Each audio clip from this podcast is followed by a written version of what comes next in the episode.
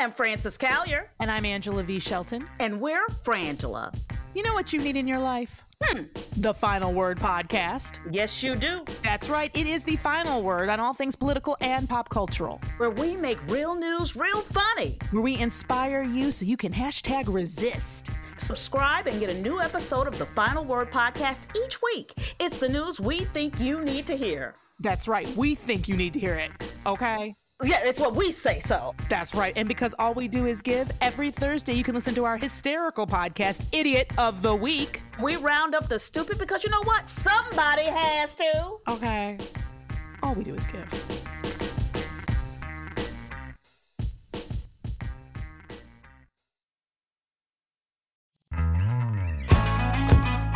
You voted. I did. You protested. Again. You postcarded. So many Sundays. You posted on social media. Got some likes. And you're still reeling from all the terrible news. Yeah, but what else can I do? I'm Kelly. I'm Lila. And we're going to help you figure that out. Each week, we'll interview people on the front lines of political action about the things they actually did to take action. What got them started, who helped them along the way, and what they do differently if they had it to do all over again. And in the process, we'll give you concrete advice about how to take the leap from freaking out on Twitter to making a difference. Follow What Can I Do wherever you listen to podcasts, or tune in on whatcanidopodcast.com.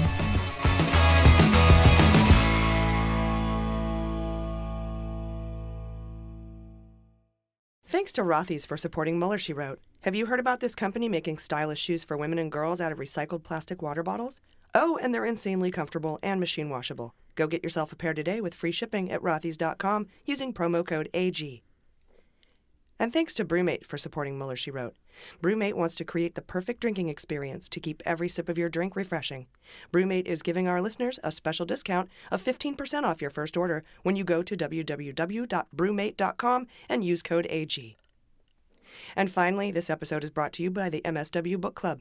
Join Jordan, Jaleesa, and I as we review several books connected to Trump Russia in episodes once available only to premium subscribers. Just search for the MSW Book Club wherever you get your podcasts or head to MSWBookClub.com for more information. This is Sarah Kendzior from Gaslit Nation, and you're listening to Mueller, She Wrote.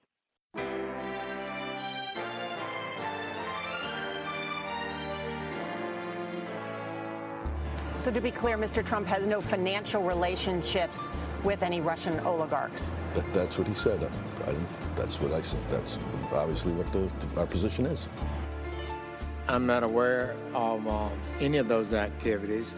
I uh, have been called a surrogate at a time or two in that campaign, and I didn't have not have communications with the Russians.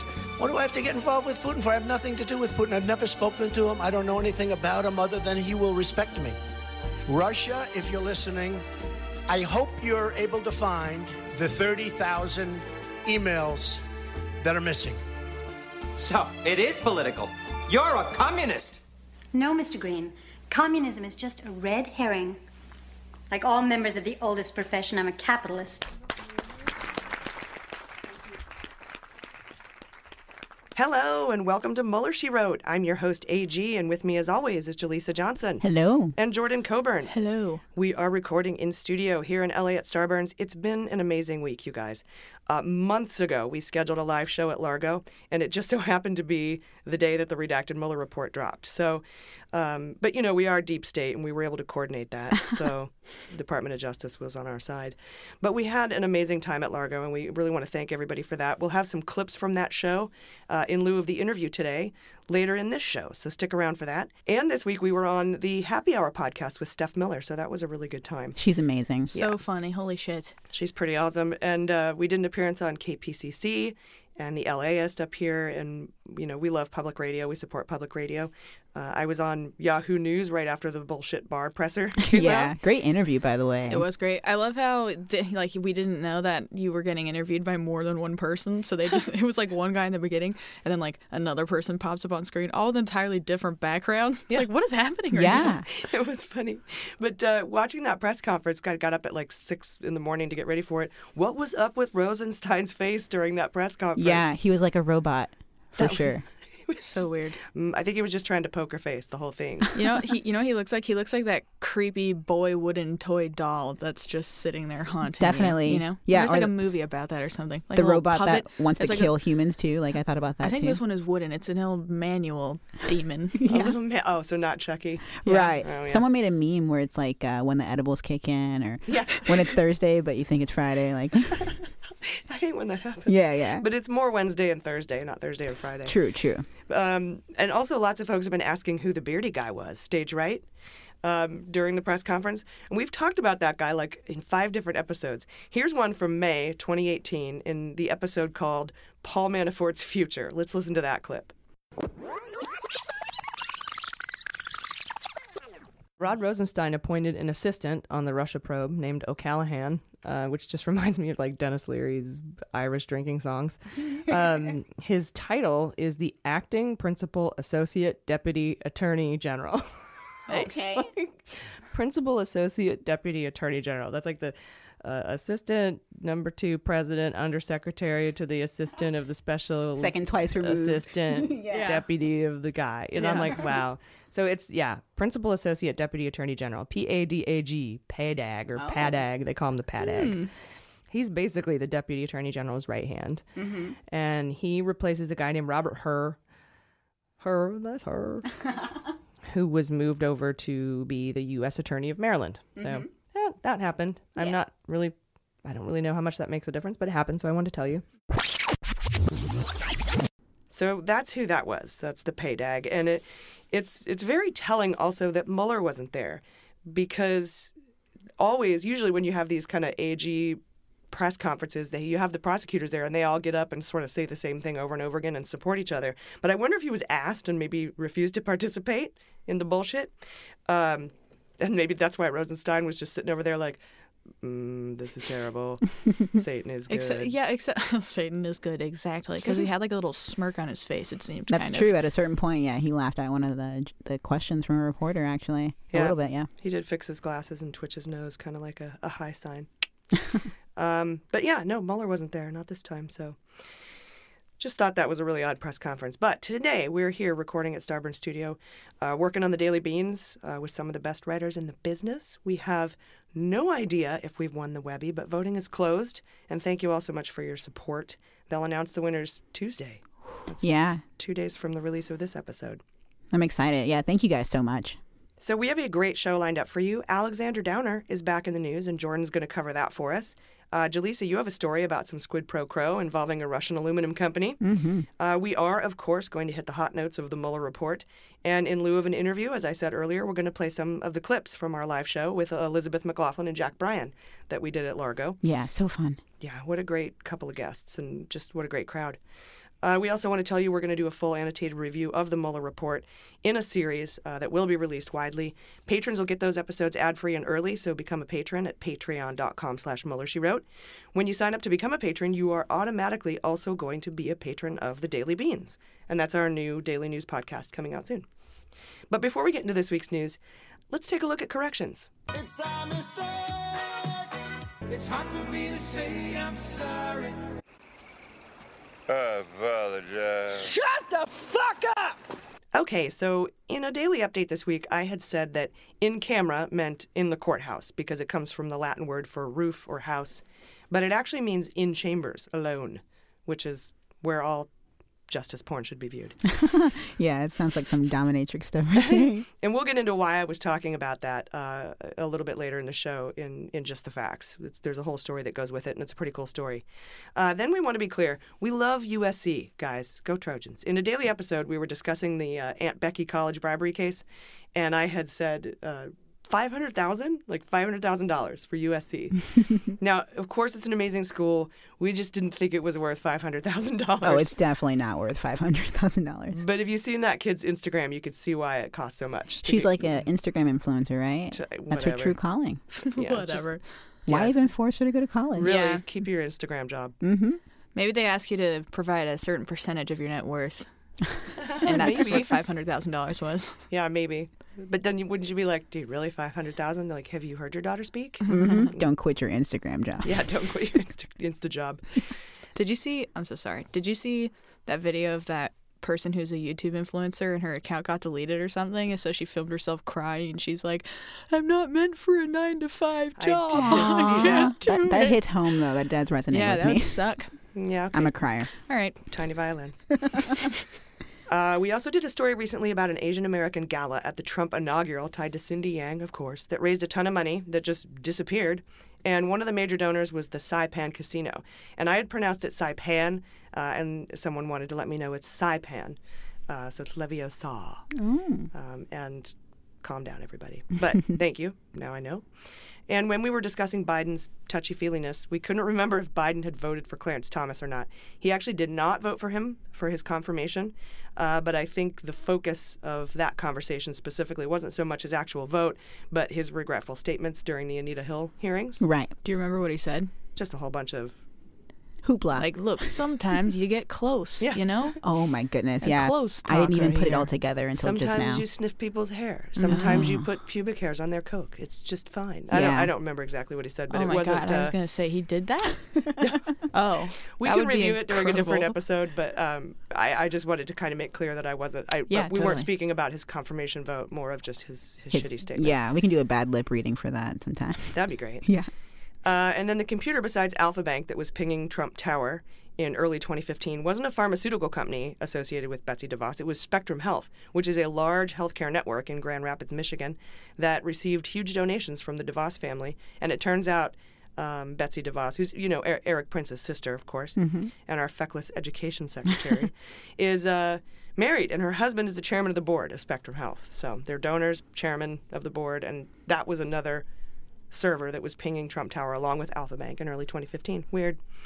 And uh, finally, during a daily update for patrons, we were discussing how Buttigieg doesn't have a podcast yet. And Jaleesa, you mentioned Hillary Clinton could have used a podcast during that 2016 campaign. And as it turns out, she had one. Yeah, I guess it just wasn't popular enough. Maybe podcasts were just harder for people to like get into at the time. It was called With Her.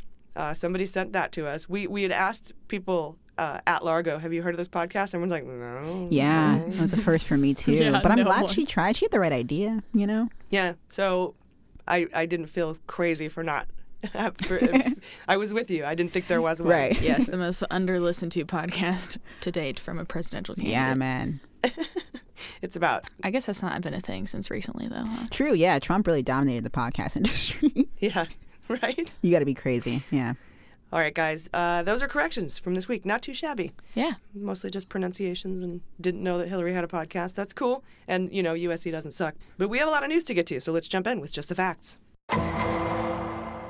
All right, guys, let's start with Bill Barr. Uh, when we learned earlier in the week from amazing reporting from Ryan Goodman at justsecurity.org uh, that back in 1989, Bill Barr was at the Office of Legal Counsel at Main Justice, and he wrote a memo that basically gave Bush the green light to abduct foreigners on foreign soil without talking to the foreigners first, the, for like the foreign government. Right. Uh, and this was basically to pave the way for allowing us to abduct Manuel Noriega because Bush at the time was publicly supporting a coup against him and it wasn't really working out too well. So it seems like they were trying to do a backdoor, you know, kind of a Gulen, Turkey, Flynn situation where they were going to fly him out in the night uh, and not have to get. Um, not have to get permission from Panama to do that. Yeah, let's go on a fishing trip. Never comes back. Gone fishing. Nice. from Noriega.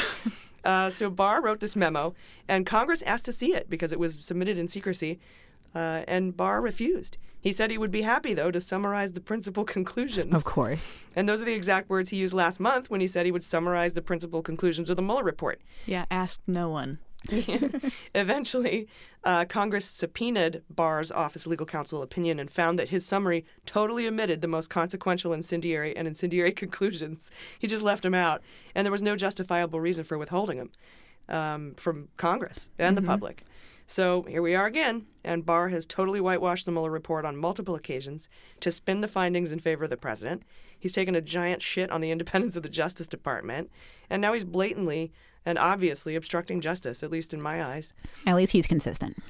yep, there you go. Consistency matters. Yeah, and he also inserted things that were not true into that summary report, like the no more indictments thing. Mhm. Nowhere Yeah. in the report, right, does Mueller explicitly say no more indictments are coming. It actually indicates that there are. Mhm. Uh, and we did have one. We had Greg Craig indicted after the Mueller investigation was Right. over, which was part of the Mueller investigation, and is listed as one of the indictable offenses in the Mueller report, which Barr didn't uh, redact. And I, I have some I have some um, theories on why he didn't redact as much as we thought he was going to. We'll Yeah, I'm curious about that. Mhm. Yeah, we'll talk to, about that in a little bit.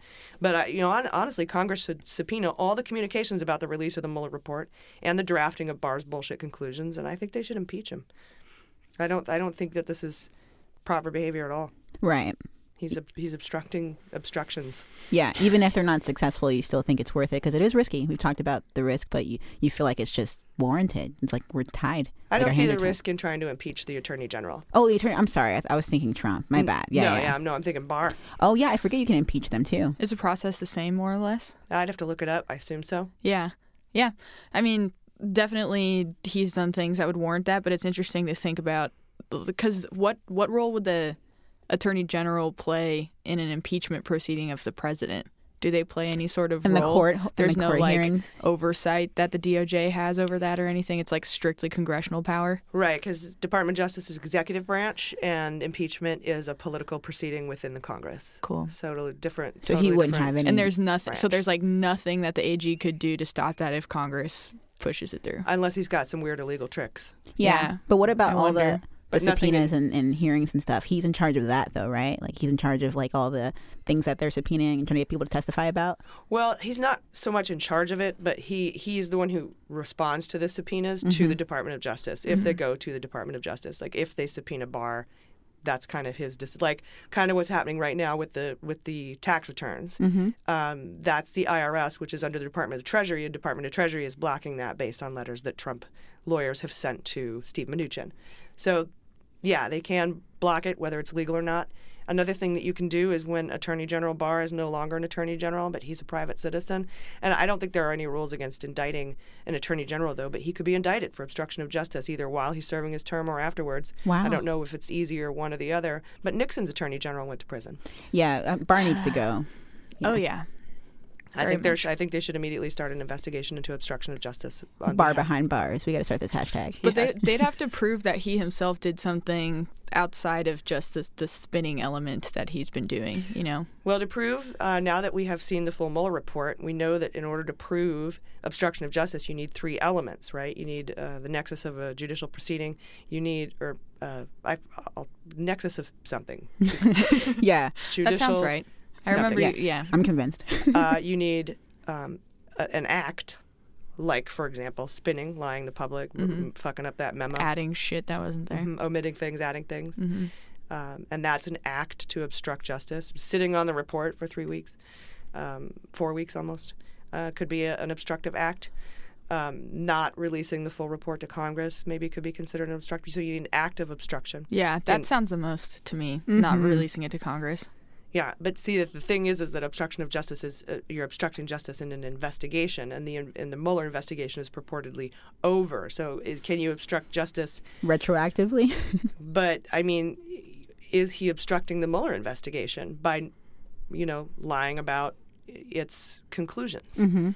And then because a lot of the stuff that's in the obstruction cases within the Mueller report are lying to the public about these obstructive behaviors. And then, of course, intent. And that's why they're probably um, subpoenaing all communications. Nadler wants to see all communications about the release of the Mueller report or the non release of the Mueller report, what Mueller had to do with it, how you guys decided you'd roll it out. We need to see that documentation because then you might be able to prove intent. Yeah. I think you could maybe prove intent to obstruct the House investigations if that's a possibility. Yeah, that's yeah, that's a distinct possibility because in the Mueller report, he says that the Congress now has the ability to criminally investigate these matters, and that makes it an investigation. And maybe Mueller put that in there for that exact reason, Mhm. so that it wouldn't be obstructed on its way there. That would be fucking genius. Hell yeah. Beans. Mm, I'm putting beans on that. Nice. I want to get a big chain that says beans. Like a nice gold chain. yeah. Well, like we should do little um, necklaces like Oh, Carrie Bradshaw has, but just says beans. Yeah. That'd be cute. Two beans, like two chains, Oh, but two, two beans, two beans on a beans, chain. Two beans. You a two like a- chains sounds like a song. Yeah. Two beans It might as on a well be now. yeah. Two beans on a chain. Let me see your tootsie roll. Okay, I'm sorry. You in two decades. That's great. I don't know what's happening. It's been a long week. Yeah, very. Uh, and then I, I also wanted to talk about you guys Barr's obvious conflicts of interest. He shouldn't have ever taken an oversight role of the Mueller investigation in the first place because it's so obvious. He he okay. First of all, he has upwards of two hundred fifty thousand dollars in assets with Deutsche Bank. There's one. Uh, he's worked with Vector Group, headed by Howard Lorber, who's one of the three blocked calls Don Jr. received after the 2016 Trump Tower meeting. And he's traveled to Russia with Trump to help him build a Trump Tower in Moscow. He's a real estate guy. That's Lorber. He's also worked with the Ziff brothers, who are the guys associated with the quote unquote dirt on Hillary Clinton that Veselnitskaya promised Don Jr., to which Don replied, If it's what you say, I love it. Uh, and finally, he worked at the law firm that r- represented Alfa Bank alongside Brian Benczkowski. Uh, and you, we know Alfa Bank is the server that was pinging the Trump Tower server in early 2015 for unknown reasons. Uh, and one of the heads of Alfa Bank is Yerman Khan. He's the father in law of van der Zwaan. And all four of those things were investigated by Mueller, and Barr shouldn't be allowed near his investigation. Right. It's like a conflict of interest bingo. Like he just hits all of the marks. It is, and maybe that could be brought into the impeachment hearings or a, or a criminal uh, obstruction case. Uh, but he shouldn't be uh, allowed near it, let alone be allowed to spin it, withhold the summaries um, that were written for the public. We still haven't seen those. I mean, it was obvious that aside from shoving it in a drawer for two weeks, uh, showing it to Trump so that he could develop a misinformation campaign about it, uh, redacting nearly one eighth of it, um, then lying about what's in it at a press conference before the rest of us get to read it. Uh, aside from all that, I mean, he didn't release the summaries. He's releasing a very robust, um, and, and I'm really glad Mueller wrote the report the way that he wrote it, but it is a very legal document. It's a legal work product. And I don't think Americans are just going to be gung ho about reading a 448 page report. Right. Why not release the summaries? What do you think he had to gain from that? Because it seems It's like easy. People It's understanding simple. what happened. Oh, he doesn't want the. American people to know what's in that fucking report. is insane. So he released the full long version, He know that most people won't read it. withheld yeah. the summaries, spun it so that people who were too lazy to read the report just listen to whatever he says. Yep. And it's true. A lot of people only tune into the major announcements from people like the attorney general, so they Yeah. don't think it's the truth. Yeah, and he had devised that, I'm sure, with Trump's counsel, both in the White House and personal. Yeah, they know what they're doing. Yeah, Reuters put out a story today that they spent a good, uh, Giuliani and Sekulow spent a good six hours um, before Looking the over? report came out, taking notes in a SCIF, reading the full report, taking notes. Giuliani said he took over 30 pages of notes Wow. Uh, about the report. All went back to Trump. And all they could come up with was Trump's tweets. Yeah, that's so the far, thing. that's their only official reaction. Yeah, like you Well, worked that's really hard on your "this report is bullshit" tweet. Like Yeah. that's what you came up with, and then your Game of Thrones game over. Uh, Reference, yeah, that little yeah. meme, yeah. Where are their responses? Am I just not watching Fox News, or are they coming out and giving official statements yet? they're tweeting. I haven't seen anything other than tweets. Yep, that's, That's, his offi- official response. You know it's also amazing too? When the four-page Barr report came out, they came on to CNN and MSNBC and things like that. There was Giuliani there taking their victory lap. That's right. And now this has happened, and they're nowhere to be seen on any good of those point, Jordan. programs because it's not good for them. Correct. And right after the full report dropped, and, and at first Trump was like, maybe I'll do a press conference. Mm, you never know. Well, uh, he was seen later after the report dropped going to Mar-a-Lago, just beeline across the fucking White House lawn under the helicopter, like nothing to say. Damn. Don't even look at the cameras. Keep walking. Don't look at my shame. Finally, I've been longing to see him just fucking walk somewhere And just shut the and fuck just up. shut the fuck up. Go on a walk and just, Just shut up. walk, dude. It's good for the soul. Yeah. Yeah, and and Renato Mariotti did a great summary for Politico about how Barr has tried to hide the obstruction of justice case against Trump, saying for a month now Barr has led us to believe that there wasn't enough evidence to show obstruction, when in fact the report shows clear evidence of obstruction laid out by a prosecutor who knew he wasn't allowed to bring charges. Right. It's obvious. Little Adderall there. little Adderall sniff. 45. Yeah, Adderall 45 from my soul. Maybe Adderall will uh, sponsor us with some Adderall. That would be amazing. I'm a big Yeah. fan of Adderall. Only had it like twice, but man. It's good. Big fan. It's good stuff. yeah, it was like it. So it's brought to you by Adderall.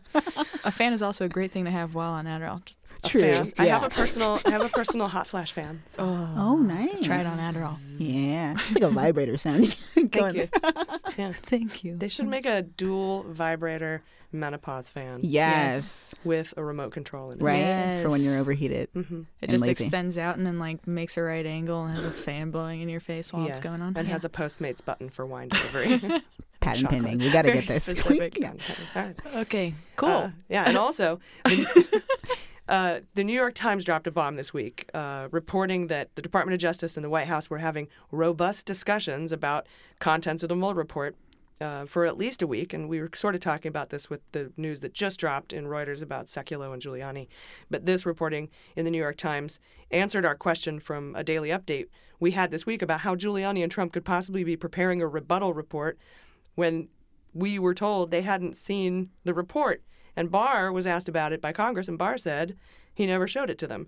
Uh, that could have been afterwards, though. Like maybe at that point he hadn't showed it to Right. them. Uh, and he also said during that testimony he would not discuss the report until the public had it, but then held that propaganda press conference that Dems in Congress told him to cancel. Uh, they wrote a letter saying, cancel this bullshit because of its inappropriateness. Mm-hmm. Inappropriate. Inappropriate. Further, I like that.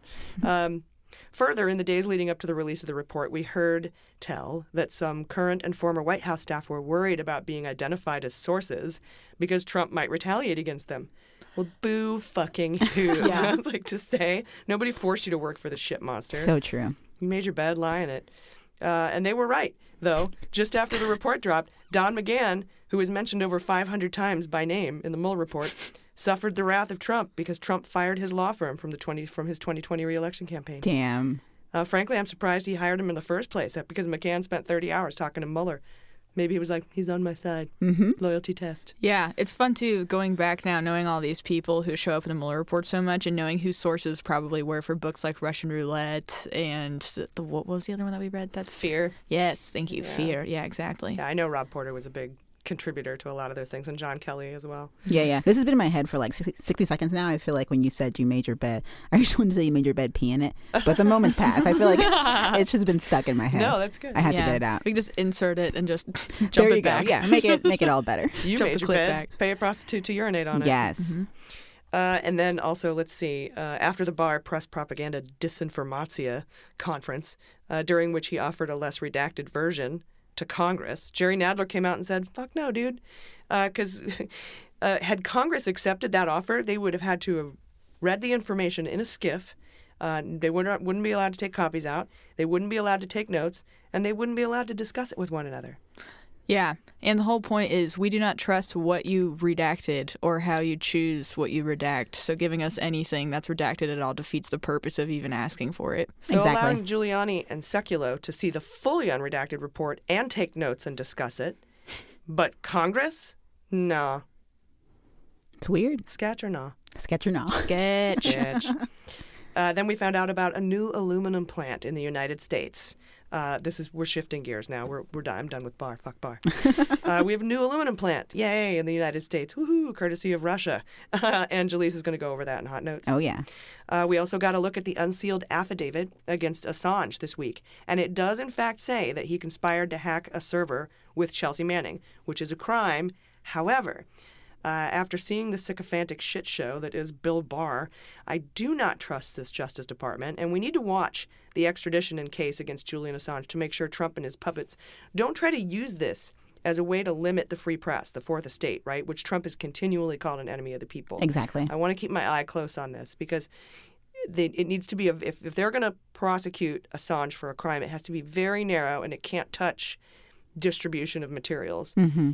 Uh, which is a, a you know protection of the free press. Yeah. Or FOIA requests. I feel like there's going to be an attack on FOIA requests, and we'll talk about that a little bit later in the show because of this this FOIA thing that, that happened this week that might have re- is what I was talking. Remember, I thought there, you know, with the number of redactions being as low as it was, I, I think it has something to do with a FOIA filing and, a, and a, a judge decision. Interesting. In that case, we'll go into that in a little bit.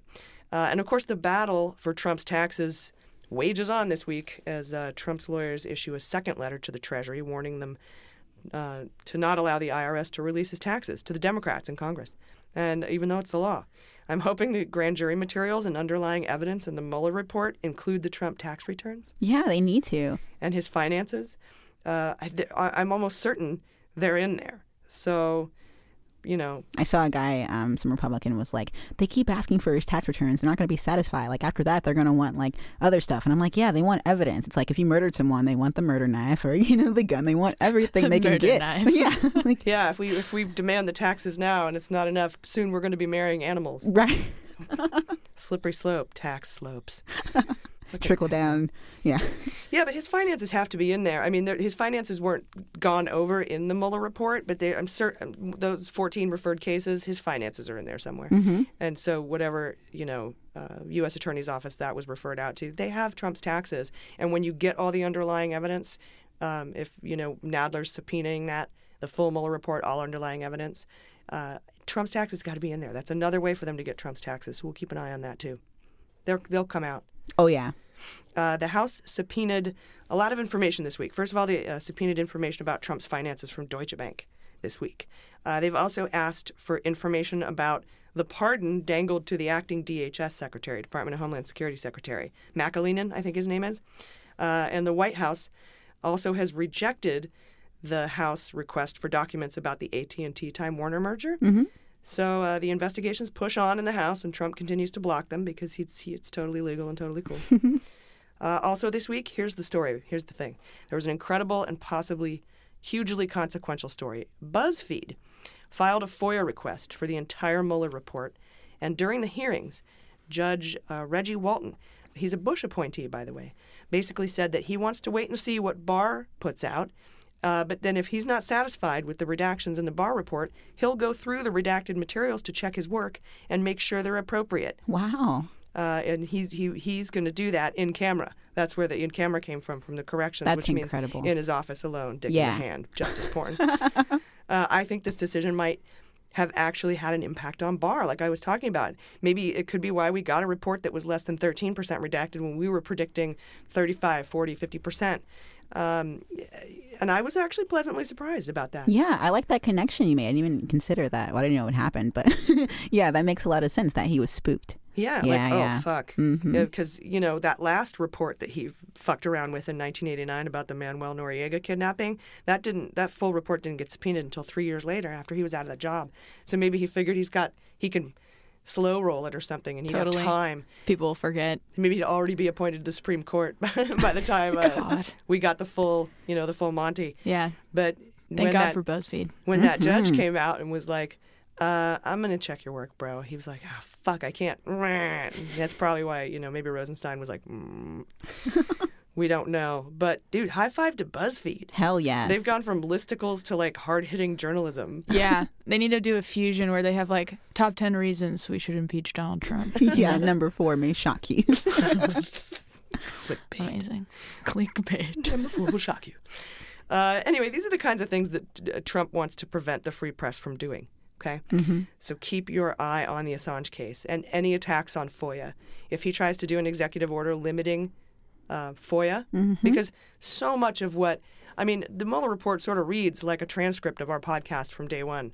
And any attack on FOIA, and a lot of that came out from FOIA requests. Absolutely. And, and, and the press, and journalism. yeah, the dossier, all that. So those FOIA requests are important, and I, I, I, I dread that he will use somehow use this Assange case to limit the freedom of the press. Yeah, the trolls will come out too. I bet they're gonna have like a campaign against that. Yeah, well, he could also, since he looks like he was in cahoots with WikiLeaks to some degree, right? I love WikiLeaks. if he can, if he can come out and come down hard on Assange, that's something that he can now point to and be like, "Look, see, I pros- you know, I was down for getting him eh, or something." Even, Right, even right. though he benefited greatly from stuff that he did. Yeah, he's so wishy washy. Oh, sort of like a cover. Yeah, like a beard. it's a perfect, it's a perfect chance for him to come out and actually do something that would even Kind of like when he uh, said he declared the Iran defense, that whole thing, Right. like a, those a terrorist organization when they helped fund his Azerbaijan hotel, like maybe as a cover, like maybe as a no, see, or Yeah. I, I'm tough on Russia sanctions, which never actually really got Yeah, deployed. or giving Yeah. them a heads up about those missiles. Yeah, yeah, people are a friend to him, or to him, he considers them friends until they do something, or if not being friends with them could benefit him in some way. yeah. Right, totally. Uh, guys, we also learned Tuesday that one of the survivors of sex trafficking and abuse by American oligarch Jeffrey Epstein uh, is suing Alan Dershowitz for defamation after he falsely claimed she had fabricated her accusations against Epstein. Uh, her name is Virginia Giuffre. I think that's how you pronounce it. Oh, there we go. And uh, this is so badass and brave of her, by the way. Not only is she saying Dershowitz defamed her, but he, he was also a participant in the sex trafficking and was one of the men Epstein forced her to have sex with. In response, Dershowitz said, Dershowitz said uh, uh, I welcome the lawsuit. I've been looking for an opportunity to prove in court that this woman made up the whole story. I will prove she committed perjury. I've never met her, unquote. But if we've learned anything from listening to old rich white fuckers talk, it's commonly, they commonly uh, say the opposite of what's real. So Yeah. uh, I'm sure they've met. I hope in the process of him explaining it, he's like, "No, see, I had sex with this young girl and this young girl and this young girl. Mhm. Nowhere to be found." her. is. Exactly. That's my fantasy. She wasn't how in that the would go down. Yeah, and this is so crazy. Um, I, I wish I had her name right now, but there's a woman from Bangladesh who was just burned alive for reporting a sexual harassment claim Oh against like her the headmaster of her school. Yeah, She's like saw 18, that. 19 years old. So like this is I know in America, you know, it's it's fortunately it's not like that crazy, but it's it's a real like struggle like around the world like the whole idea of, Definitely. of yeah sexual harassment and all that. So It's so awful. yeah. Mm. Yeah, there's just so many human human rights violations. Yeah, it's just it's gross. It's that are being completely ignored. Mhm. Uh, and that's that's happened before um, in in past presidencies as well. Um, Right, and just- we need to do better. they're dismissing it so quickly. Even as someone who you feel, if you feel like you're falsely accused, like Alan Dershowitz is a piece of shit, so I wouldn't be surprised. But like, it's just the way they attack the victim. Like, I don't know. I feel like I, I can see why he'd be so upset, but it's just the, the way you talk about this. Even if you believe other victims, like why would you like make it? It's just bad for the the whole discussion. I think, but Well, that's, why I think hope- he's evil. that's why I hope she gets justice, and I hope he goes down. That he's that she's brave enough to bring this defamation Yeah, suit to, to prove I wasn't lying. He is a sex offender. He's a convicted sex offender. Mhm. Uh, and this, these other things did happen. Oh, and prove that you're a liar. Right. For for trying to discredit my coming forward with the story. That's fucking awesome. Absolutely. What's really shitty though, what's probably going to happen is there's not going to be enough evidence Ah, to wait, decide though. one way or the they other. They have a witness. Uh, her name is Maria Farmer, who worked for Epstein. Uh, she manned the front door at his New York mansion and also sold art for him, right? And she kept a record of the visitors. She said she witnessed underage girls that would be escorted upstairs, and that on a number of occasions, Dershowitz was upstairs when the underage girls went up.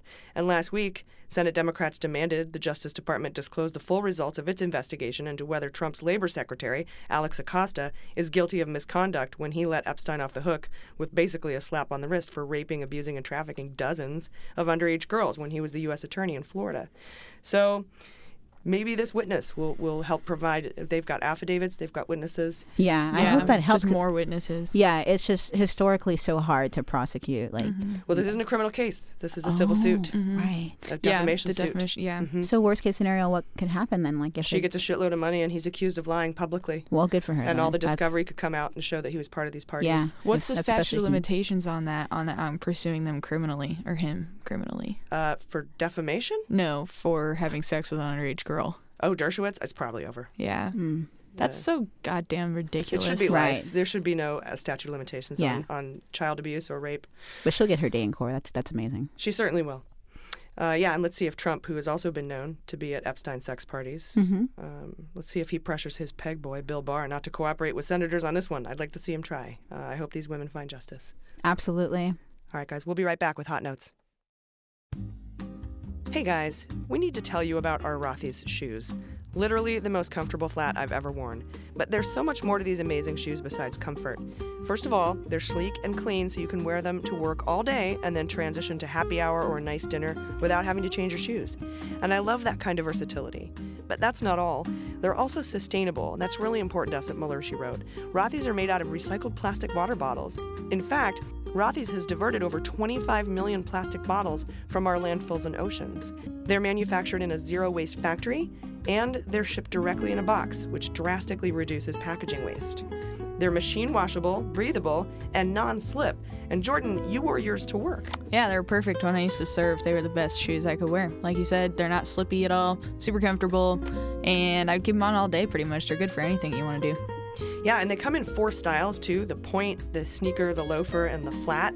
And they come in a bunch of awesome colors and patterns too. Jaleesa, you got the leopard print loafers. You wear them pretty much everywhere. Yeah, I love them so much. I immediately feel so fancy when I slip them on. They make my whole outfit, and they're so comfortable. Yeah, I ended up with the classic black flat. Um, and they're just astoundingly comfortable. There was no break-in period. Uh, they're machine washable. I, you know, I love breathable shoes. They're super simple. Seriously, the most comfortable shoes I've ever had. And Rothy's has an amazing deal for our listeners right now. Use code AG to get free shipping with no minimum. That's free shipping and free returns and exchanges on your Rothy's shoes. But trust me, you will not want to return them. So go to rothys.com. That's R-O-T-H-Y-S.com and enter AG to get your new favorite flats and free shipping. You'll be glad you did. All right, welcome back. Hot notes.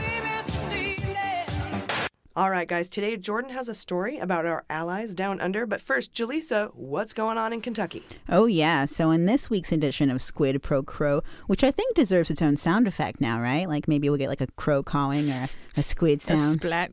Like an inking. yes. That was, a, that was more like a cat. Yes. Right, we'll figure it out. oh, that's right. so on Monday, we learned that the uh, the Russian aluminum company Rusal wants to invest two hundred million dollars in an aluminum mill in Kentucky, of all places. And no offense to the people of Kentucky, I'm all for you guys getting more jobs, but I don't think it's a coincidence that all this Russian investing is happening in Rand Paul and Mitch McConnell's home state. I just feel like it's got their shitty little fingerprints all over it.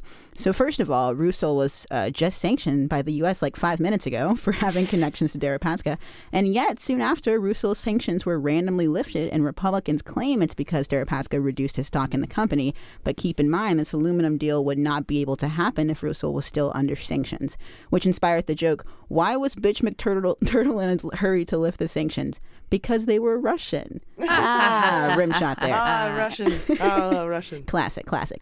And as far as Rand Paul, wasn't he the one who went to Russia to hand deliver a letter from Trump to Putin? Sure was. Yeah, yeah, something like "We go criming with me." Check yes or no. yeah, I want to meet Putin. Can I give him a letter? Can exactly. Mhm, My best friend. Basically, Paul and McConnell ran around like little errand boys for Trump, just asking, "Whose dick do I have to suck to get some sanctions lifted around here?" And the company in charge of building the aluminum mill. I ask that every day. Oh yeah. Yeah. Mhm. Whose dick do I got stuck around here to get sanctions lifted? Exactly. The company in charge of the aluminum mill, uh, or in charge of building it in Kentucky, is called Braidy Industries. So every now and then I'll be referring to the people involved in this scandal as the Brady Bunch, not to be confused with the Brody Bunch. Yeah, no, different. Yeah, and the CEO of Braidy Industries, Craig Bouchard, uh, said, "quote Anyone that will help me rebuild Appalachia with prosperity, I will welcome. We're very cautious about observance of all rules, regulations, and laws. This is a non-controversial item for us. We're business people, not politicians."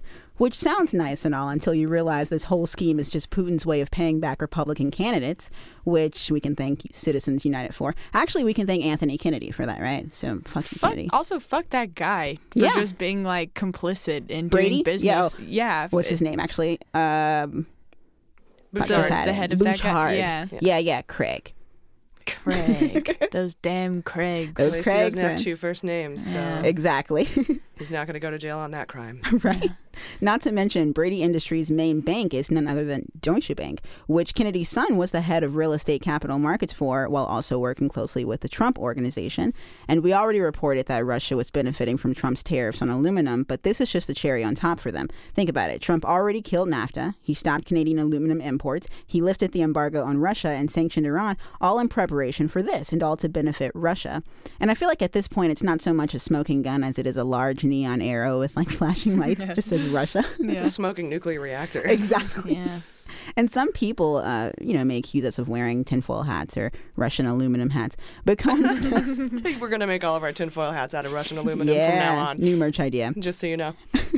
Cohen says he also has evidence of Chinese money funding uh, fun- funding Republican campaigns while he was the deputy finance chair of the RNC. So it might not be too out of character for Team Trump and the Brady Bunch to do something like this.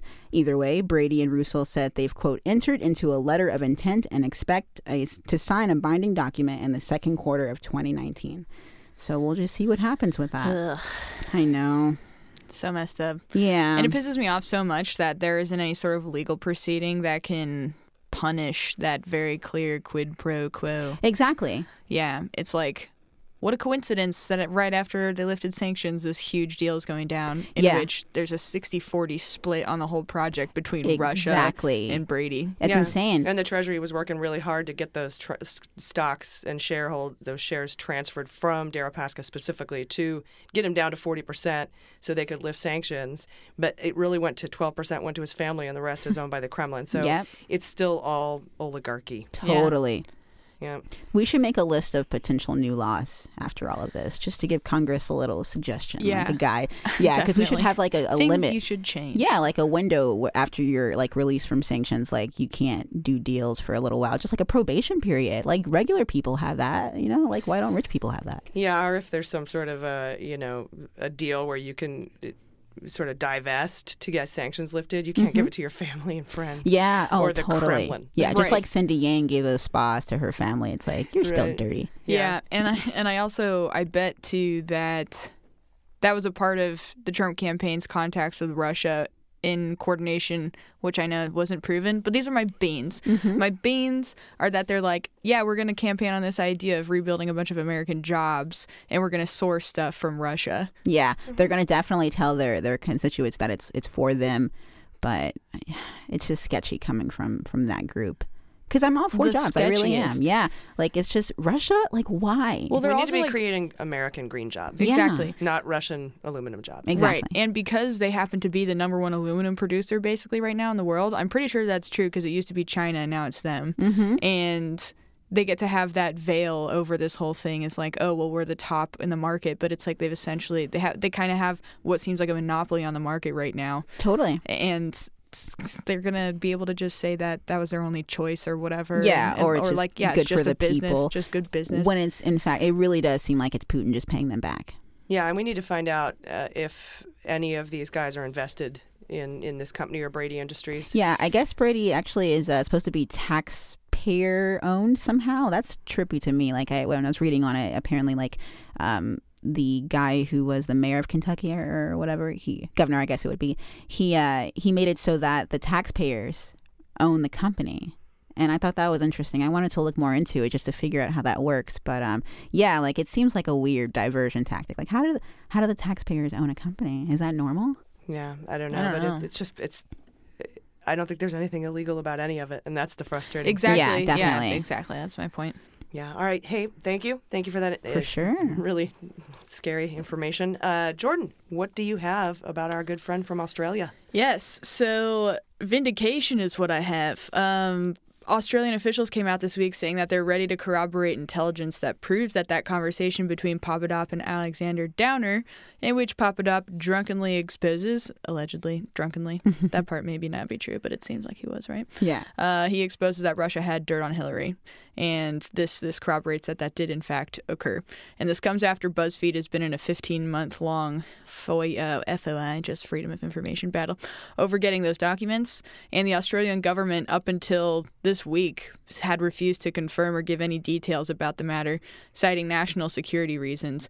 Uh, but now, since the Mueller report's coming to an end, they said they'd be comfortable releasing this three page cable, as it's called, which is a fun, old timey sounding thing. Yeah. yeah. See. yes, it's a ca- I'm going to send you a cable.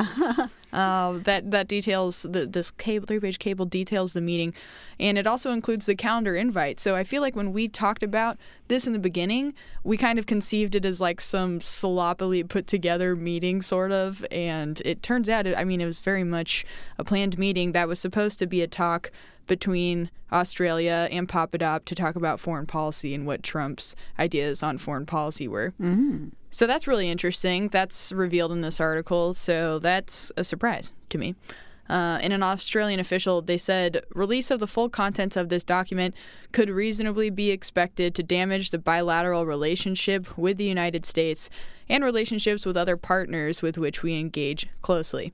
This would significantly impact the department's ability to prosecute Australia's foreign policy interests. End quote. So it is redacted, um, and that's really that's really it. Yeah, you can put that in your pipe and smoke it. Papa Flop. That's my new. That's my Papa new Floppa? nickname for. Papa, Papa flop. Flop. Hell yes. Papa Flop. I Let's like hear that. it for BuzzFeed FOIA. Yeah. Thank you, Another Jordan. one. Yeah, totally. Number four will shock you.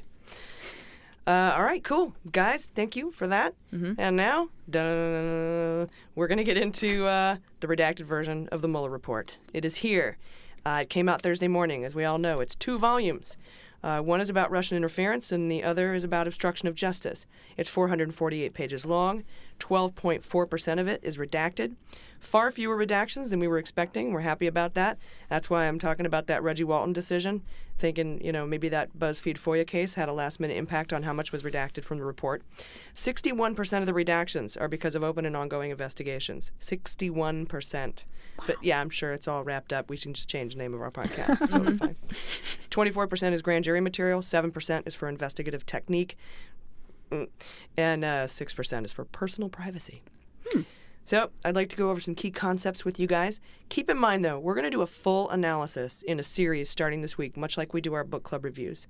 Uh, as soon as we can get it recorded, we'll start putting them out immediately. So, look for those episodes. Patrons, you'll get them a day ear- early, but we definitely want to talk about the key points here. Since the report just came out, we've had a couple days to, to sit on it, digest it. It's delicious. uh, talk about them and what, may- you know, maybe what some of them mean, some of the standout things that jumped out to me at first, and some of the things that seem to be sort of floating around in the air this weekend, like Mhm. lovely balloons. Oh, yeah. Um, that you pop and it rains joy. Nice. Uh, first, uh, volume one, page one, right at the outset. It sounds like I'm just going to read the whole thing. In the beginning. so Mueller lays out his findings, and, and this is the entire sentence that Barr chopped up and put in his first summary letter. If you remember, the sentence in Barr's memo started with a capital T in brackets, which indicated to us that there was a front part of that sentence that was missing that probably began with the word although. Love those brackets. Yeah. And we were correct. Uh, here is the sentence in its entirety. Although the investigation established that the Russian government perceived it would benefit from a Trump presidency and worked to secure that outcome, and that the campaign expected it would benefit electorally from information stolen and released through Russian efforts, the investigation did not establish that members of the Trump campaign conspired or coordinated with the Russian government in its election interference activities. Nice. That's the whole thing. Although there was a lot of collusion, there was not illicit coordination that rose to the level of criminality, is what it's saying. And that's what we thought it was going to say. Yeah. Although there was a shitload of fucked up shit, we had that one tiny link from the chain was missing in, the, in our ability to charge a crime in uh, interference activities. Nowhere does it say no collusion. and that is something you can take with you forward on into modernity when Trump supporters give you the no collusion line. Ask them for a screenshot of the Mueller report that says no collusion. Yeah, we Show should use the- our stamp, our no collusion stamp. Show me, yeah. One of our pa- uh, patrons sent us a, a no collusion stamp. It's pretty awesome. We're gonna have to start using that. Oh, yeah. um, yeah, ask them to show you. Show me the line in the Mueller report that says no collusion. I'll wait. it's not there. Uh, and Mueller even addressed the word collusion in his report. And here's here's the quote from the from there. In evaluating whether evidence about collectives collective action of multiple individuals constituted a crime, we applied the framework of conspiracy law, not the concept of collusion. In so doing, the office recognized that the word collude was used in communications with the acting attorney general confirming certain aspects of the investigation's scope, and that the term has frequently been invoked in public reporting about the investigation. But collusion is not a specific offense or theory of liability found in the United States Code, nor is it a term of art in federal criminal law. For those reasons, the office's focus in analyzing questions of joint criminal liability was on conspiracy as defined in federal law. In connection with that analysis, we addressed the factual question whether members of the Trump campaign coordinated, a term that appears in the appointment order, with Russians uh, with Russian election interference activities. Like collusion, coordination does not have a settled definition in federal criminal law. We understood coordination required an agreement, tacit or express, between the Trump campaign and the Russian government on election interference. That requires more than two parties taking actions that were informed by uh, or responsive to the other's actions and interests or interests. We applied the term coordination in that sense when stating in the report that the investigation did not establish that the Trump campaign coordinated with the Russian government in its election interference activities. Mm-hmm. End of story. So Well written, man. lots of collusion. Mm-hmm. Yeah, Much and also very easy to understand. I really appreciate that they wrote it like that. Absolutely. Right. So even though it is 448 pages, and I think Barr is trying to keep people from reading it because it's so long, and that's why he didn't release the summaries. Mhm. They wrote it in a. v- I mean, it's it's got a lot of legal terms in it, but it's written for a layperson. Yeah. Who's going to do the first like Mueller report Twitter account where each like Twitter tweet is just like another Yeah. summary? That'd It, it reads like a Seth Abramson thread. Yeah, but that's like our Twitter account a little bit. It is just thousands and thousands of, of tweets long. Exactly. Yeah. The, okay. So that that's the only time collusion is referred to uh, in this report is when the president says it, or tweets it. Yeah. or a presidential a president's ally uses the term. And in a piece this week by Asha Rangappa in the New York Times, she talks about how Trump supporters who fell for the no collusion marketing disinformation campaign fell for an old Russian propaganda trick called reflexive control, which is, quote, a technique of psychological manipulation through disinformation. The idea is to feed your adversary a set of assumptions that will produce a predictable response. That response, in turn, furthers a goal that advances your interests by luring your opponent into agreeing with your initial assumptions. You can control the narrative and ultimately the outcome in your favor. Mm-hmm. Best of all, the outcome is one in which your adversary has voluntarily acceded. And this is exactly what happened with much of the American public in the course of Mueller's investigation. Mm-hmm. Old Russian tricks, and you fell for them. Yep, and lubing the truth. I think that played a large part maybe in the redactions as well too, because it's like, assuming that Barr was redacting things he shouldn't have redacted. If Giuliani hadn't lubed the truth, then they probably would have redacted even more. Yeah. That's true. That's true.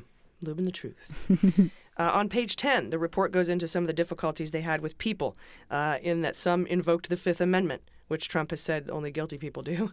Uh, some claimed executive privilege, and some lied to the special counsel, uh, which is a crime, but special counsel only charged some of them as crimes. Right. Uh, it doesn't spell out why they didn't charge all the liars with lies. Mm-hmm. Uh, on page 174, we see some redactions in Mueller's considerations in charging Russians that interfered with the election, which says to me there may be additional or similar charges against Russians. On page 185 uh, is the argument Mueller makes about considering charging crimes surrounding the June 2016 Trump Tower meeting and whether or not the documents promised had intrinsic monetary value. And this is the part I still don't understand, and I would ask him about if I were in Congress. But uh, Mueller says that in light of the government's substantial burden of proof on issues of intent, which is no, knowing and willful, and the difficulty establishing the value of the offered information, the evidence probably wouldn't be sufficient to sustain a conviction. So the crime of conspiracy is the one they couldn't establish a, a high burden of proof of intent for. But the thing we'd always thought was was going to be chargeable was that this was an in-kind campaign donation, right. something of value from a foreign government. Uh, specifically a foreign adversary, because the documents have value, and that's a crime. So what Mueller is saying is they couldn't d- d- determine the value of the dirt on Yeah. Hillary Clinton, so he couldn't charge Don Jr. with that crime. And I just don't understand that. Moreover, Mueller concluded that Don Jr. was pretty much too stupid to have willful intent in this case, which is known as mens rea, and it's different from ignorance of the law. It's Right. just ignorance. They should have a Price is Right episode for the like the emails to figure out what the price is worth. like, just guess. Just give it a number. How much are these worth without going over? Even if they just said that they were worth the paper they were printed on, That still would have been illegal. it would have had a value. Yeah. And I don't know why they didn't assign a value to it. Mm. Uh, maybe they just thought that they would have a real hard time and that would be a sticking point in, in court. Yeah. Or maybe that's just like a, a slope they don't want to go down. Or I shouldn't say slope, maybe more a precedent they don't want to set. Just less bulletproof, right? Mhm. And yeah, and a, yeah, a, kind of a creepy precedent. Uh, but I want to ask him why. Good why, bro? question. Why didn't you just t- say it was worth five cents and Yeah. get on with it? Because Hillary would be offended. I'm worth more than that. My emails are priceless. priceless. uh, and then on page 197, Mueller addresses the infamous Jeff Sessions line during his confirmation hearing. You hear it every week in our opening sequence. I did not have communications with the Russians. Uh, and Mueller determines that Sessions understood the question narrowly and that there was not enough evidence that Sessions willfully lied. The investigation, though, did confirm Sessions met multiple times with, Rus- with Russians, multiple times Mhm. with Russians. So yeah, but I guess when when he was asked the questions, have you ever met with any Russians? For some reason, uh, Jeff Sessions took it to mean, have I had like substantive meetings with Russians about specific things? And he's like, no, I did not meet with them for that. right. Uh, and so he was able to, that you know, Slip through that one. Yeah. Yeah, yeah. all right. Then we get to volume two, and volume two is the best volume. on page two, we learn why Mueller didn't come to a conclusion on obstruction. As you guys know, we had said Well, here, listen to my beans from last week's episode. It's called Mueller If You're Listening. Here's what I think. Here's my beans to that. Uh, I think that he had an answer on obstruction of justice. If he didn't, he would have had to interview Trump because you have to get to intent. But maybe he had such overwhelming evidence he didn't need to get that interview. But the Department of Justice does not allow you to bring criminal charges for obstruction of justice.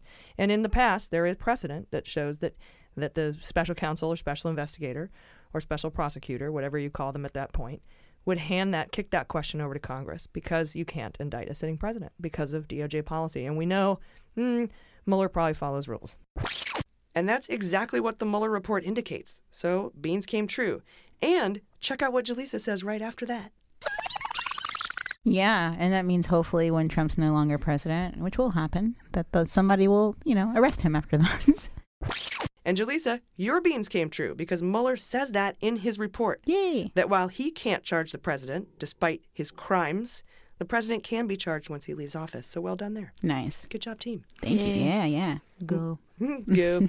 Mueller then says uh, that if he had confidence that Trump did not commit an obstruction of justice or commit obstruction of justice, he would have said so. But based on the facts and the law, he couldn't say that. And therefore, while he couldn't charge him with a crime, because the Department of Justice doesn't allow him to charge him with a crime, the investigation doesn't exonerate him. And that's the massive takeaway here. Mm-hmm. Mueller then goes on to lay out 10 instances of obstruction of justice. That's a cafefe of obstructions. Yeah, it's a BuzzFeed list for you. Uh, and he offers the three requirements to meet the standard to charge criminal obstru- obstruction of justice, which are an obstructing action, nexus to an official proceeding, not a judicial There we proceeding. go, yeah. Nexus to an official proceeding, and intent. And Mueller lays it all out there, basically offering everything anyone could ever need to get a clean, bulletproof conviction on criminal obstruction of justice.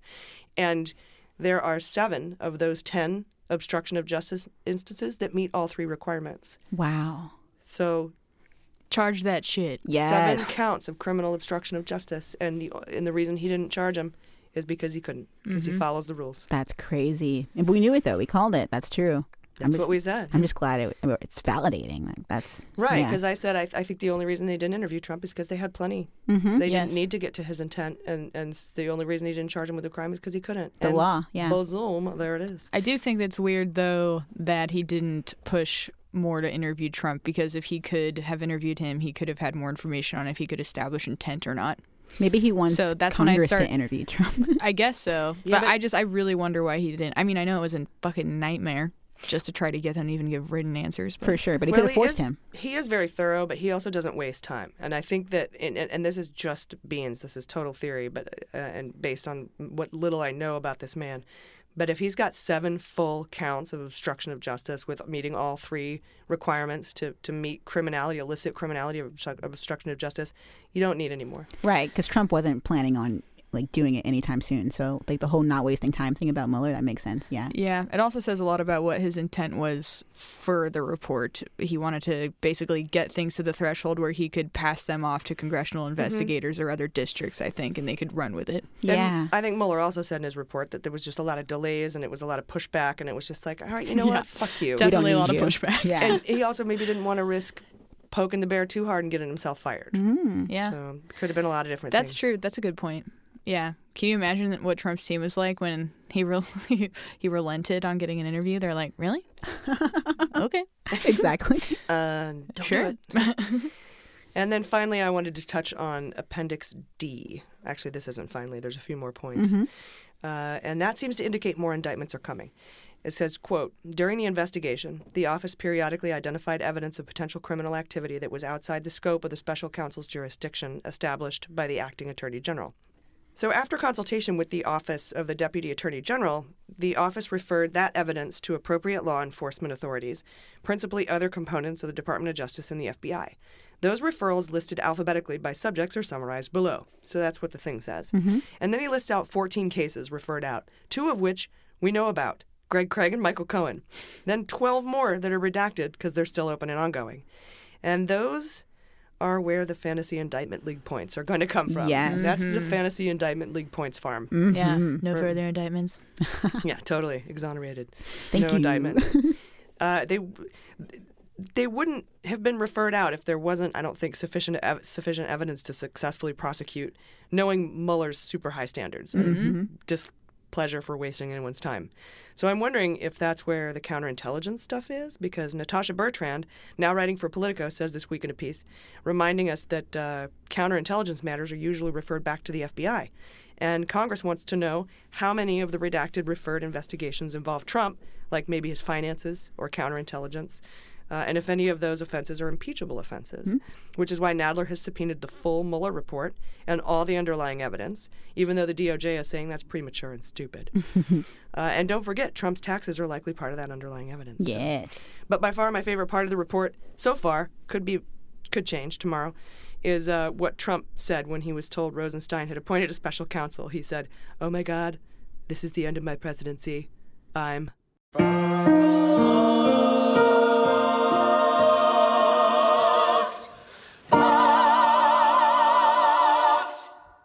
Incidentally, if you want that ringtone, just search for it by name. It's called Manafort is dot dot dot. Proceeds go to the Voices of Our City Choir, a choir for homeless people in San Diego. They recorded that for us, so thanks to them. A couple more points of interest uh, include a bit about Sarah Fuckface Sanders, Fuckabee, who lied to the American people when she said that she talked to countless folks at the FBI who had lost confidence in Comey. It says, quote, Sanders acknowledged to investigators that her comments were not founded on anything. Nothing. So that's it. So now there's increased calls from the public and some White House staffers for her to resign. So she's out on a publicity tour, basically lying about her lie. Um, I think she owes the press an apology. She should crawl back into whatever hole when she came. She's been gaslighting us for two years, and now we have a report that verifies what we've been saying all along. It's extremely vindicating to have proof that we weren't crazy. Uh, and the you know the crazy liberals we've been made out to be the angry Democrats Right. pitchforks and fire aluminum and tin. aluminum tin tinfoil hat. um, and finally, people are pissed at Senator Burr, the Republican chair of the Intel Committee. The Mueller report says that he provided the White House with uh, information on the FBI Russia investigation after a private briefing by the FBI to the Gang of Eight by James Comey, and that Burr did this within a week of briefing. Uh, according to notes by Annie Donaldson, Burr told the White House about the existence of four to five targets, including Flynn, Manafort, Page, and Papadopoulos. Personally, I think he needs to recuse himself from chairing the Senate Intelligence Committee now, and we should call our senators to push for that. Oh, yes. So where do we go from here? As Jaleesa and Mueller have pointed out, we, can't, we can't indict Trump for obstruction until he's out of office, and the statute of limitations for obstruction of justice is five years, meaning if Trump gets reelected, he avoids facing justice. So we would either need to impeach him, though we run the risk of Pence pardoning him if we impeach him, or we vote them out in 2020. And as you all know, I've been holding off on an impeachment call until the Mueller report came out because of the potential implications of uh, failed removal after impeachment leading to maybe his reelection. Well, I've seen the report and I'm on the fence now. I think it's at the very least the House Judiciary should open an impeachment inquiry to determine if they'll move forward with impeachment. And this would establish the judicial proceeding needed to meet the prerequisite for getting the grand jury material to the House Judiciary under Rule 6E. Mhm. So we'd be able to get that. But the fact remains the president committed a crime seven times. yeah. Uh, felonies. These are felonies, which isn't even a requirement for impeachment. Uh, Trump has already committed several impeachable offenses, like Overachiever. like abuse of power when he dangled pardons or when he pressured the postmaster general to double Amazon shipping expenses as retribution for the Washington Post. Uh, the way the Washington Post was reporting on him, and in case you missed it, Romney is totally grossed out by what I read, uh, by what sorry, what he read in the Mueller report, and he said on Twitter, "I'm sickened at the extent and perva- pervasiveness of dishonesty and misdirection by individuals in the highest office of the land, including the president." I, he is in the highest office. Yeah, he like "Uh, also in me. Yeah. I'm also appalled that, among other things, fellow citizens working in a cam- on a campaign for president welcomed help from Russia, including information that had been illegally obtained, that none of them acted to inform American law enforcement, and that the campaign chairman was actively promoting Russian interests in Ukraine. Cool story, bro. Can you get 20 of your Republican buddies in the Senate Seriously. on board with removing him? Because that's the only way to get him out of office. Yeah. And it wouldn't be about Dems or Republicans or even Trump. It would be about Congress doing its constitutional duty to hold the president accountable to ensure it w- won't happen again. Mm-hmm. We set a bad precedent if we let him get away with this, let him continue to think he's above the law and act as, he, as though he is. Yeah, we heard Horror's Romney. prophecy. Yeah, I was gonna say we've heard him talk before. Like, I really would love to see him do something this time. That'd be Yeah. great. Yeah. He's but a white foal right now, though. And the other way to get Trump out of office is to vote him out, because what's clear is that Russia attacked us, and not only did Trump not defend us, he's basically joining he joined the other side and continues to leave us and our democracy vulnerable. uh, in favor of his own Yeah. financial gain. Trump's the kind of guy like if if his girlfriend was getting beat up, he'd like join in and start beating his girlfriend up. like he's just the worst. Mom boot party. Uh, remember, friends, we will be doing a deep dive into the report in short order. Patrons, you'll get those early and ad free, but we're definitely releasing this to the public because of the importance of getting the information out there in a digestible manner. I wish we had those summaries that were written for us, all part of Barr's disinformation campaign about this report. He should be impeached. He should be charged with obstruction of justice, and I hope House Dems make a criminal referral on him for his active, willful participation in obscuring the findings of the Mueller investigation. Yeah. tired of this shit, bro. Julie, so what do you think about the impeachment question? Well, like if it, if it's worth it, like I'm for it. Um, the risks seem to be there, but uh, I don't think we have a choice morally. Yeah, with the Right. Mueller report, I feel like our backs are against the wall, just like Warren. I think like she's smart. She knows it's going to be a battle, but she knows her base is, is what they want to see something done now. So Mhm. I'm with it. Yeah. Yeah, definitely. Um, I agree. I also wanted to really quick, if I can, just point out how annoying it is that in Russia, or in Russia, in Barr, that is Red Russia, in Barr's four-page memo, when he or when he first starts talking about, I'm sorry, the report is all fucked up. it's all good. It's all he, real life. When he first starts talking about uh, the Mueller report in the press conference, he says he comes right out saying that it's such a great report because it unveils everything that Russia did Mhm. to undermine our elections, and he wants to focus on that and how that's primarily what the report is about, right? But then before. Trump wouldn't even admit that they did meddle in our elections. And that was a huge talking point for them at that point. So now they're hiding behind something that they used to say didn't even happen and they believe Putin on it and are trying to use that as a shield. It's like the most low life shit. Yeah, good point. Yeah, it's called moving the goalposts, and they do it every day. And that's Mhm. a really good point that you bring up. All right, guys, we will be right back with Sabotage, Fantasy Indictment League, and some clips from our live show in Hollywood as we talk details on the Mueller report with Elizabeth McLaughlin from Resistance Live and Jack Bryan, co writer, producer, and director of the Active Measures documentary, now available on Hulu. We'll be right back. Don't you just love warm alcohol? Well, neither did Dylan, the founder of BruMate, and that's why he made it BruMate's mission to shake up the beverage industry for the better. BruMate has created an amazing line of insulated drinkware that not only looks good but keeps your beverage ice cold all day long. And whether you're a beer person or if you prefer wine like me, maybe you like spirits, whatever the drink, BruMate makes sure it's the perfect temperature to the last sip. For me, I hated opening a bottle of wine and trying to keep it fresh and, you know, at the proper temperature, long enough for me to enjoy a second glass. So I got the BruMate Wine Insulator with two uncorked extra large wine glasses because, let's be honest, when you're reading about everything this administration has done, you're going to want an extra large insulated glass of wine. These sets come in a ton of colors and patterns, and because we love camping, I personally take these camping. I got the wood grain, and that makes them look like they're made of walnut, which is really cool. They're very beautiful, and I can pour my entire bottle of wine into the wine insulator, and it keeps my rosé cold for up to 24 hours without having to refrigerate it. I also drink reds, and the wine insulator keeps the summer heat away from your red wine, which is great.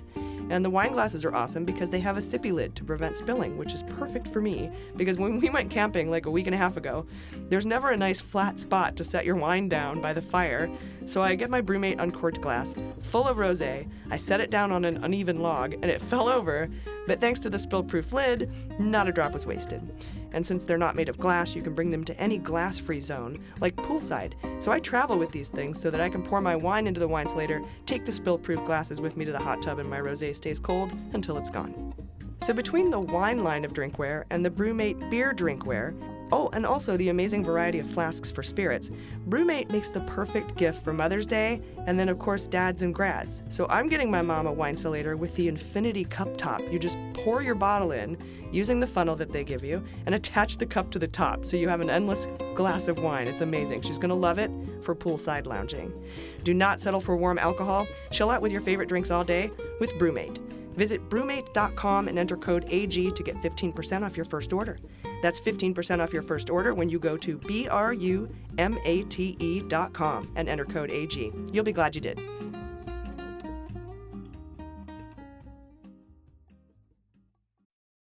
They Might Be Giants have been on the road for too long. Too long. And They Might Be Giants aren't even sorry. Not even sorry. And audiences like the shows too much. Too much. And now They Might Be Giants are playing their breakthrough album, Flood. All of it. And they still have time for other songs. They're fooling around. Who can stop They Might Be Giants and their liberal rock agenda? Who? No one. This ad was paid for with somebody else's money. All right, you guys ready for sabotage? Yes.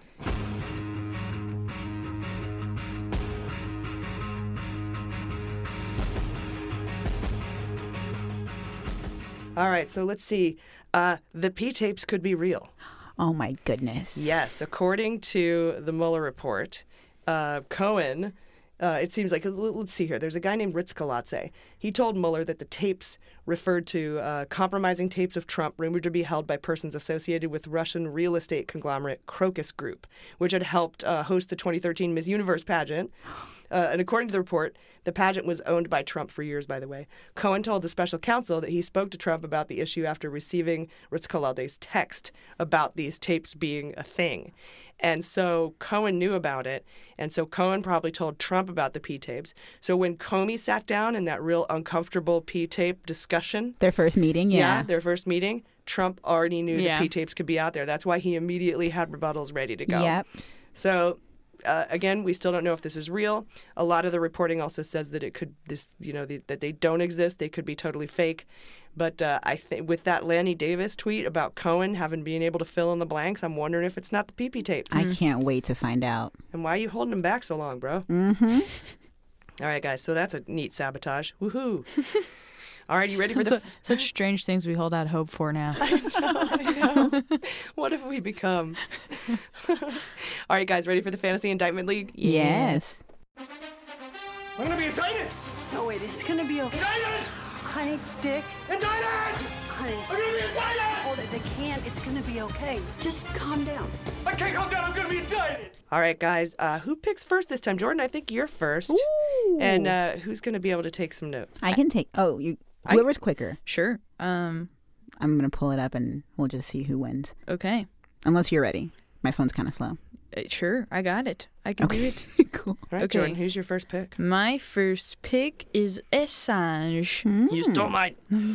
yeah, they're going to question him and he might lie and they might definitely add charges if they don't try to charge him for something associated with conspiracy or espionage. Yeah, that's good. Um, I'm gonna go with Don McGahn. Ooh, okay. Mhm. Really? Yeah, because I feel like there's going to be stuff that that pops up with the report now. Like they're going to probably want to interview him or get something done. I don't know. It might not be an indictment, but like a plea deal that still counts, right? You could do a McGahn plea deal being released. Yeah, yeah. Could make it. sp- Yeah, plea deal, please. All right. Uh, I'm going to go with AMI. Okay. Round two. Yes. I'm doing uh Trump inaugural. Nice. I'm holding out for that so bad. Holding out for a hero. Mhm. I'm uh, gonna do Weisselberg. Okay. All right, I'm going to do uh, Pecker. Mhm. You've selected Pecker. okay. I'm doing WikiLeaks. Cool. Nice, committed. Yes, very Um, committed. I'll do Sheri Dillon, uh, director of Caman or former director. No, that's Brittany Kaiser. Caman. Brenda Kaiser. I'm sorry. Yeah, yeah, it's who I meant. Sheri Dillon. Oh, I just get. Okay, so Sheri I- Dillon's a Trump lawyer. yeah, were any of you guys gonna pick either of them? Because Oh no. okay, one. yeah, yeah, I'll go with Sheri Dillon. Okay. Yeah, and then I'll come back around. Okay. Uh, I'm going to do Corsi. Mm. Plea deal? Nope. Hmm. He said no to a plea deal. He can go fuck himself. yeah, but then remember he was being kind of like weirdly cooperative for a second, sort of, and then like he keeps being wishy washy. I think they'll just charge him. I think it's been handed off, and, and they'll just charge him. Yeah. In in D.C., U.S. Attorney's Office in D.C. Zelinsky's there now, one of Mueller's team. Mhm. He came from Maryland, and then after the, he left the Mueller team, he went into work for uh, Jesse Liu in the D.C. U.S. Attorney's Office. Yeah. Okay. All right, I'm- round four. Yeah, I'm gonna do Credico plea deal only because I have no idea what the real story is there. Yeah, yeah. I'm Sounds curious. good. Uh, now I'll do Brittany Kaiser. Okay. Okay. I'll do Dylan Howard. All right. And final round. Final round. I'm gonna say Donald Trump Jr. Mm. um, I'm gonna have some fun. Julian Assange's cat. For what crime? Uh, I don't know. That's a good question. oh, the crime of being adorable, probably. Being adorable. I like it. I'm going to go with Felix Sater as my last one. nice. All right, guys, that is the Fantasy Indictment League. That's how we do it. If you want to join the Fantasy Indictment League, you got to be a patron. You go to our closed Facebook group called Friends of Justice, and you can post your picks um, Sunday night after the show drops. All right, guys, uh, we're gonna take a no. We're not gonna take a break. You know what? We're just gonna go right into some of the clips that we ca- that we came up with uh, from the Hollywood show at Largo. We had such a good time. Thank you guys for coming out to that. It was truly, truly amazing. And Jack Bryan, uh, co-writer, producer, director of Active Measures, a documentary, he was there. And Elizabeth Cronise McLaughlin, host of Resistance Live, she was there as well. So I hope you guys enjoy these clips, and we'll be right back. I think it's going to be a really great show. I think you're going to have a good time. Uh, we've got uh, Jack Bryan here, director of Active Measures. Yes. Greg Proops sends his apologies for not being able to be here. He has eye surgery. You gotta see. Yeah. See the truth. You gotta Gotta be able to see what that hat says. You do. For safety. Yes. Uh, but right now, I want to bring out our third panelist. You guys, she's the host of Resistance Live, an amazing lady, Elizabeth Cronise McLaughlin.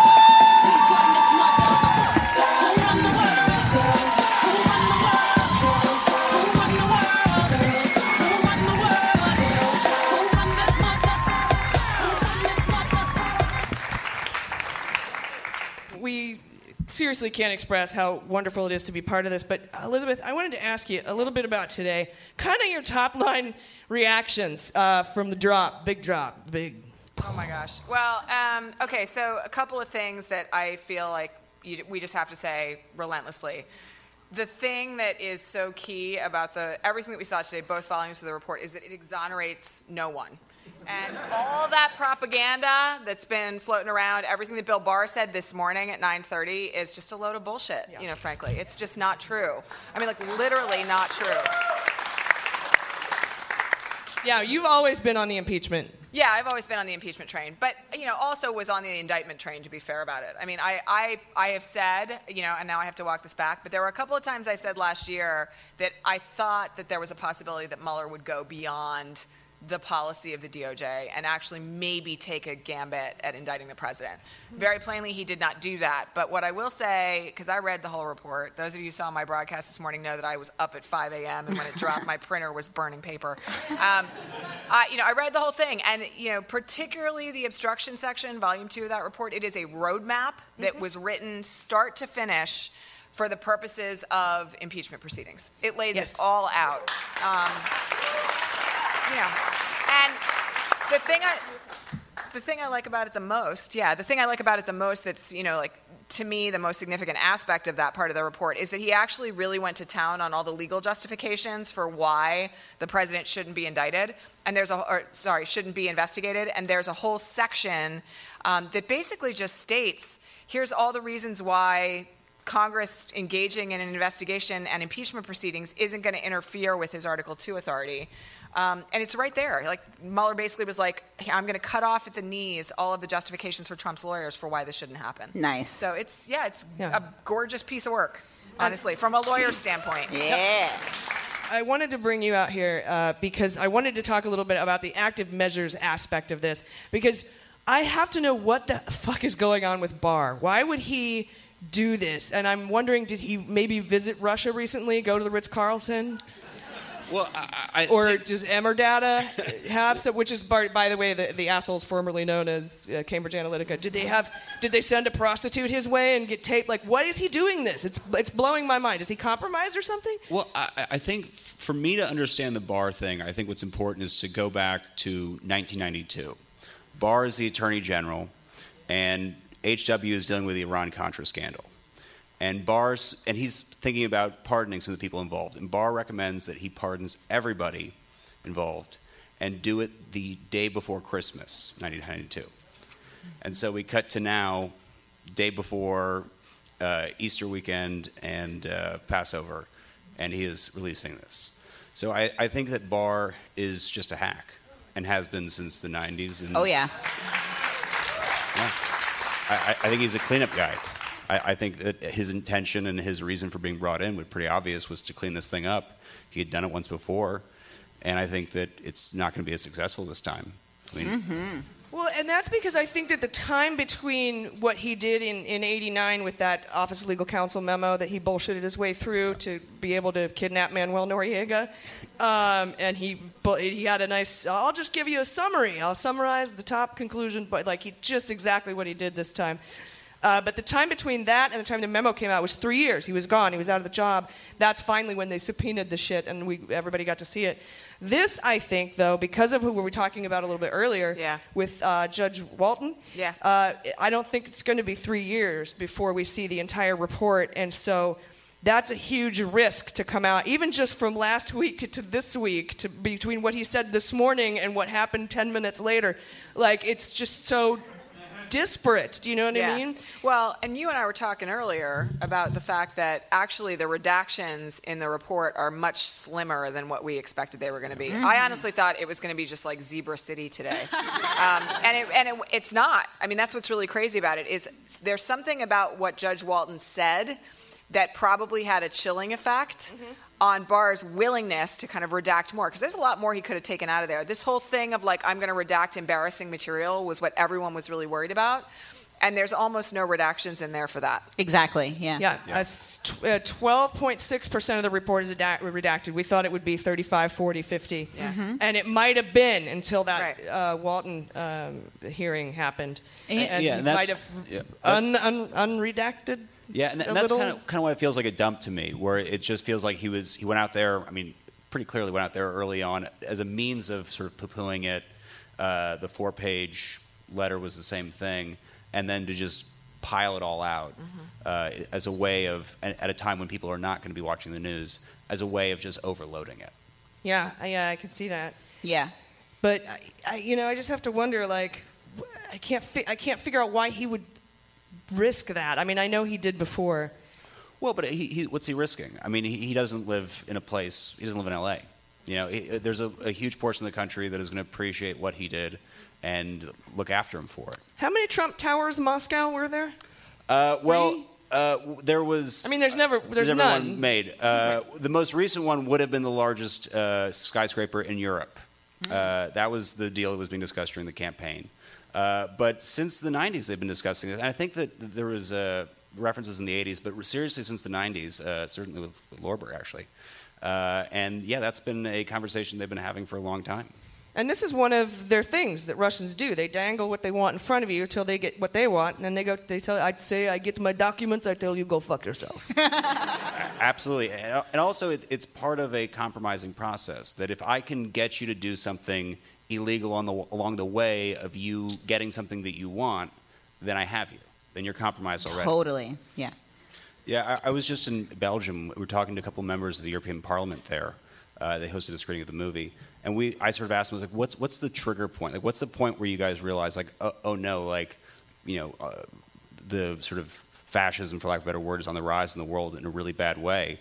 And they were like, it was when Donald Trump got elected.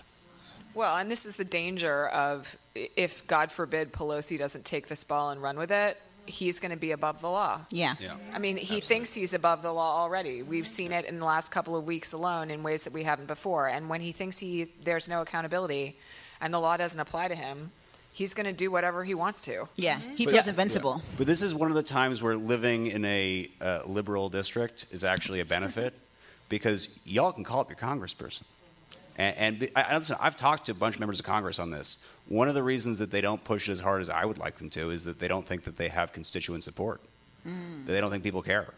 And so, if people in this room, people listening to this, if you have a congressperson who might be interested in this, uh, call them and tell them that you care about this because they actually will listen. Definitely. You know, there was like discussion about this on Twitter all day today with like, you know, the 18 year old kid in the criminal justice system who is being accused of obstruction and whether or not a person of color who's like, you know, trying to get his friend not to talk about the deal they did or whatever the allegations are, that person is going to go away for like 35 years. Oh, yeah, they're right? fucked. Yeah. They're fucked. so that kid has mens rea.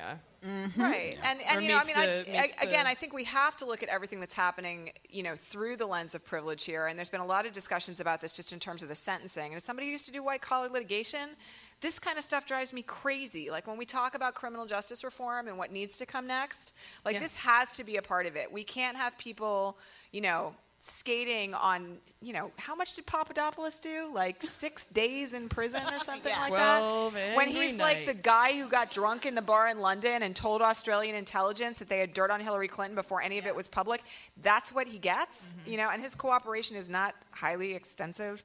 Did we talk about this thing about the ducks this week? With the Oh. head of the CIA? What the duck?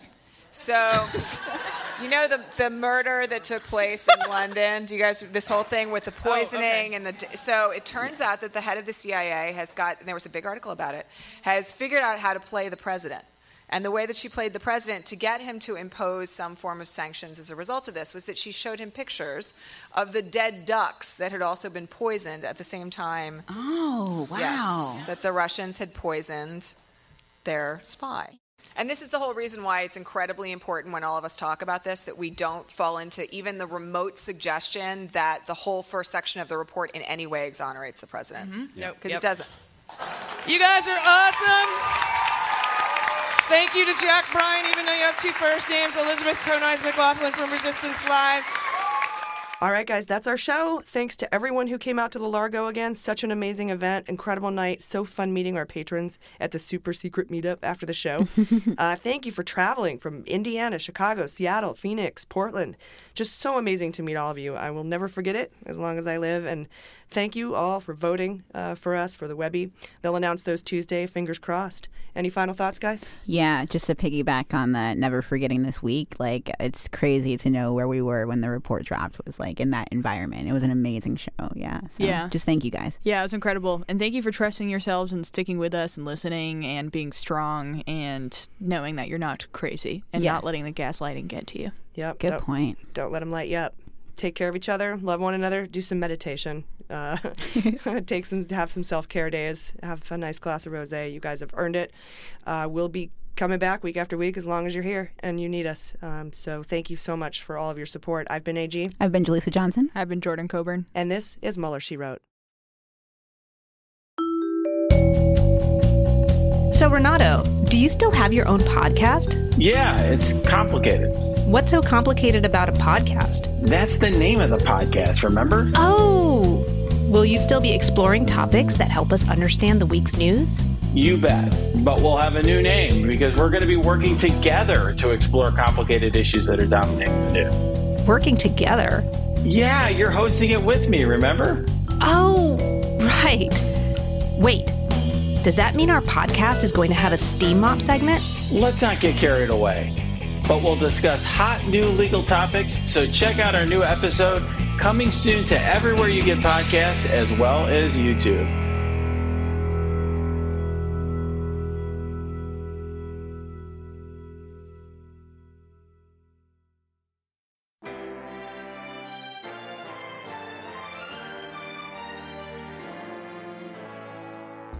Mueller She Wrote is produced and engineered by AG with editing and logo design by Jaleesa Johnson.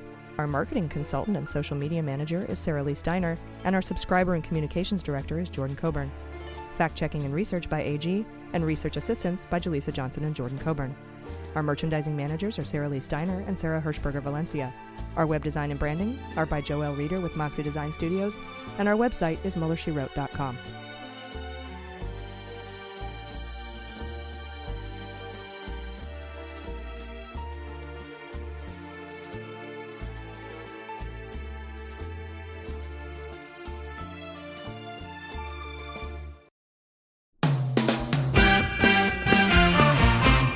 Season four of How We Win is here.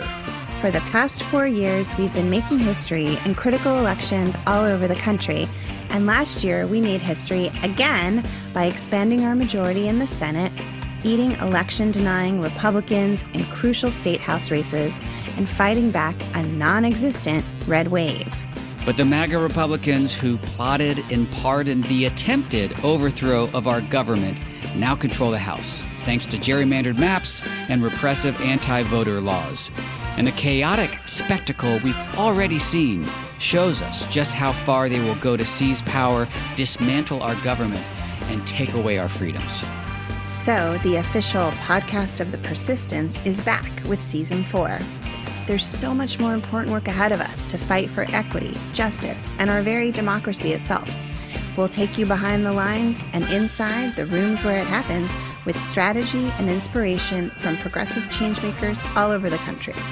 And we'll dig deep into the weekly news that matters most and what you can do about it with messaging and communications expert, co founder of Way to Win, and our new co host, Jennifer Fernandez Ancona.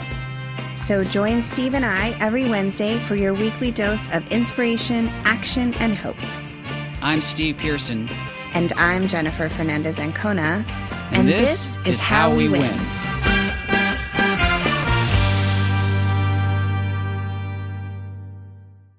MSW Media. Hi, I'm Liz Winstead. I'm Moji Alawode El. And we're the hosts of Feminist Buzzkills, the only weekly podcast that helps you navigate the post Roe hellscape. We dissect all the news from that sketchy intersection of abortion and misogyny with our guests, the abortion providers and activists working on the ground. Plus, we have amazing comedians to help us laugh through the rage. Feminist Buzzkills drops Fridays wherever you get your pod fix. Listen and subscribe, because when BS is popping, we pop off.